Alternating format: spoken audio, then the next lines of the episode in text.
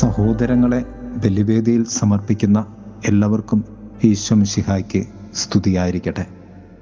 തിരുസഭാ മാതാവ് ഇന്ന് നമുക്ക് നൽകുന്ന വചനധ്യാനം മത്തായിയുടെ സുവിശേഷം 5-ാം അധ്യായം 20 മുതൽ 26 വരെയുള്ള വാക്യങ്ങളാണ്. വചനധ്യാനം: നീതിയും ബലിയും. നീതി എന്നത് മറ്റുള്ളവനെ അവകാശപ്പെട്ടത് ഞാൻ നൽകുക എന്നാണ്. കുറച്ചുകൂടി വ്യക്തമായി പറഞ്ഞാൽ, മറ്റുള്ളവർക്ക് അവകാശപ്പെട്ടതെന്തോ എൻ്റെ ഉള്ളിൽ, എൻ്റെ കൈവശം ഉണ്ട് എന്ന് അർത്ഥം. അങ്ങനെയെങ്കിൽ നാം ഈ ഭൂമിയിൽ ജീവിക്കുന്നത് അങ്ങനെ ഒത്തിരിയേറെ പേർക്ക് അവകാശപ്പെട്ട പല സമ്പത്തുമായാണ്. അവ നൽകുവാൻ വേണ്ടിയാണ്. നമ്മുടേതായി നമ്മൾ എന്തെങ്കിലുമൊക്കെ ആർജിക്കുവാൻ വ്യക്തിപരമായി നാം ശ്രമിക്കുന്നുണ്ടെങ്കിൽ പലപ്പോഴും അത് ലോകത്തിൻ്റെ സമ്പത്ത് മാത്രമാണ്. എന്നാൽ നമ്മുടേതായ സമ്പത്തിനെ മറ്റുള്ളവർക്ക് നൽകുവാൻ നാം പരിശ്രമിക്കുന്നുണ്ടെങ്കിൽ അത് വ്യക്തിപരമായ സമ്പത്തായി രൂപപ്പെടുന്നു. നശിച്ചു പോകാത്ത നിത്യതയുടെ സമ്പത്ത്. കൊല്ലുന്നവൻ ന്യായവിധിക്കർഹനാകും എന്ന ഒറ്റ നിയമത്തെ കർത്താവ് നീതിയുടെ വാളുകൊണ്ട് 3 വെട്ടിമുറിക്കുകയാണ്. ഒന്ന്, സഹോദരനോട് കോപിക്കുന്നവൻ ന്യായവിധിക്ക് അർഹനാകും.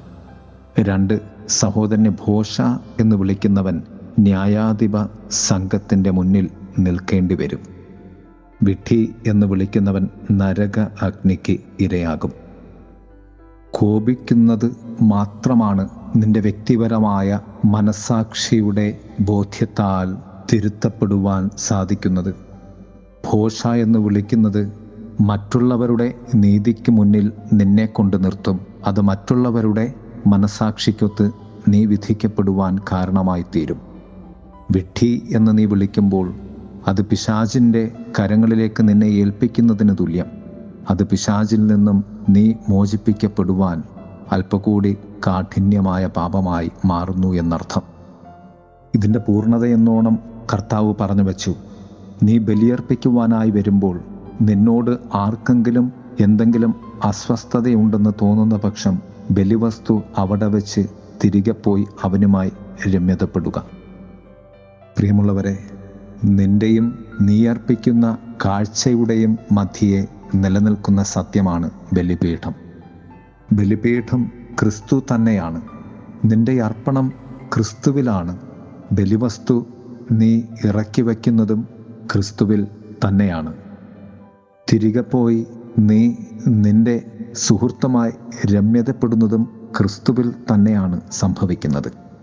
നീ ബലിയർപ്പിക്കുവാനായി വരുമ്പോൾ ബലിപീഠം തന്നെയായ കർത്താവ് നിന്നെ സ്വീകരിക്കുമ്പോൾ നീ നിന്നെ വേദനിപ്പിച്ചവരെ സ്വീകരിക്കുന്നതിന് തുല്യമായി അവരെ നീ ആ ബലിപീഠത്തിൽ, ആ കർത്താവിൻ്റെ കരങ്ങളിൽ ഏൽപ്പിക്കേണ്ടതുണ്ട് എന്നാണ് ഈ ബലിയുടെ പൂർണ്ണതയുടെ അർത്ഥം.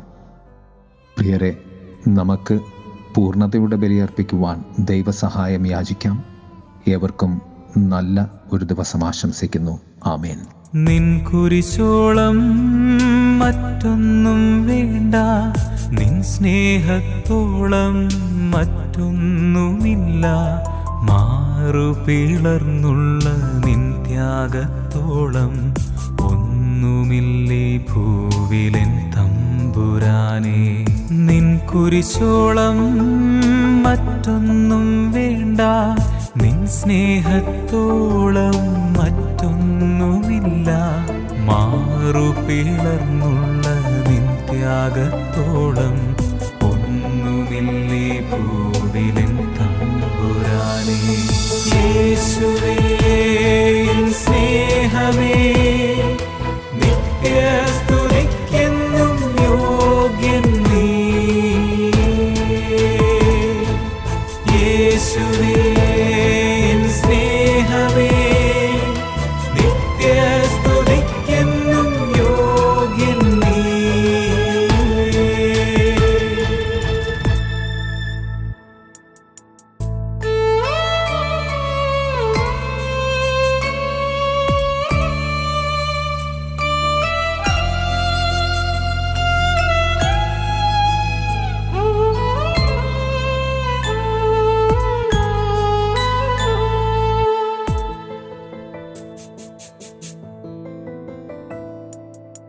തിരുരക്തത്തുള്ളിയൂറും നിൻ തിരുമുറിവുകളിൽ എന്നെ എന്നും മറക്കണമേ. തിരുരക്തത്തുള്ളിയൂറും നിൻ തിരുമുറിവുകളിൽ എന്നെ എന്നും മറക്കണമേ. അളവില്ലാ സ്നേഹം ആവോളം നുകരാ പാപിയാമിന്നിൽ കനിയേണമേ. അളവില്ലാ സ്നേഹം ആവോളം നുകരാ പാപിയാമിന്നിൽ കനിയേണമേ. നിൻ കുരിശിലെ സ്നേഹത്തിൽ ചേർക്കേണമേ. യേശുവേ സ്നേഹമേ, നിത്യസ്തുതിക്കെന്നും യോഗ്യൻ നീ.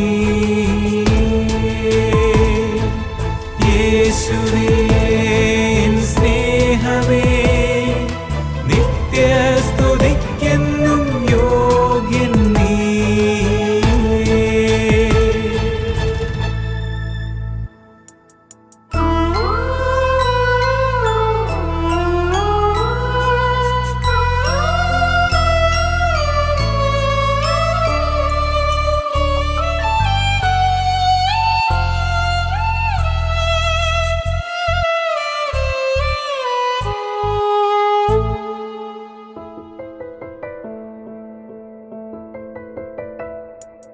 മരണത്തിനായി അന്ത്യനാളിൽ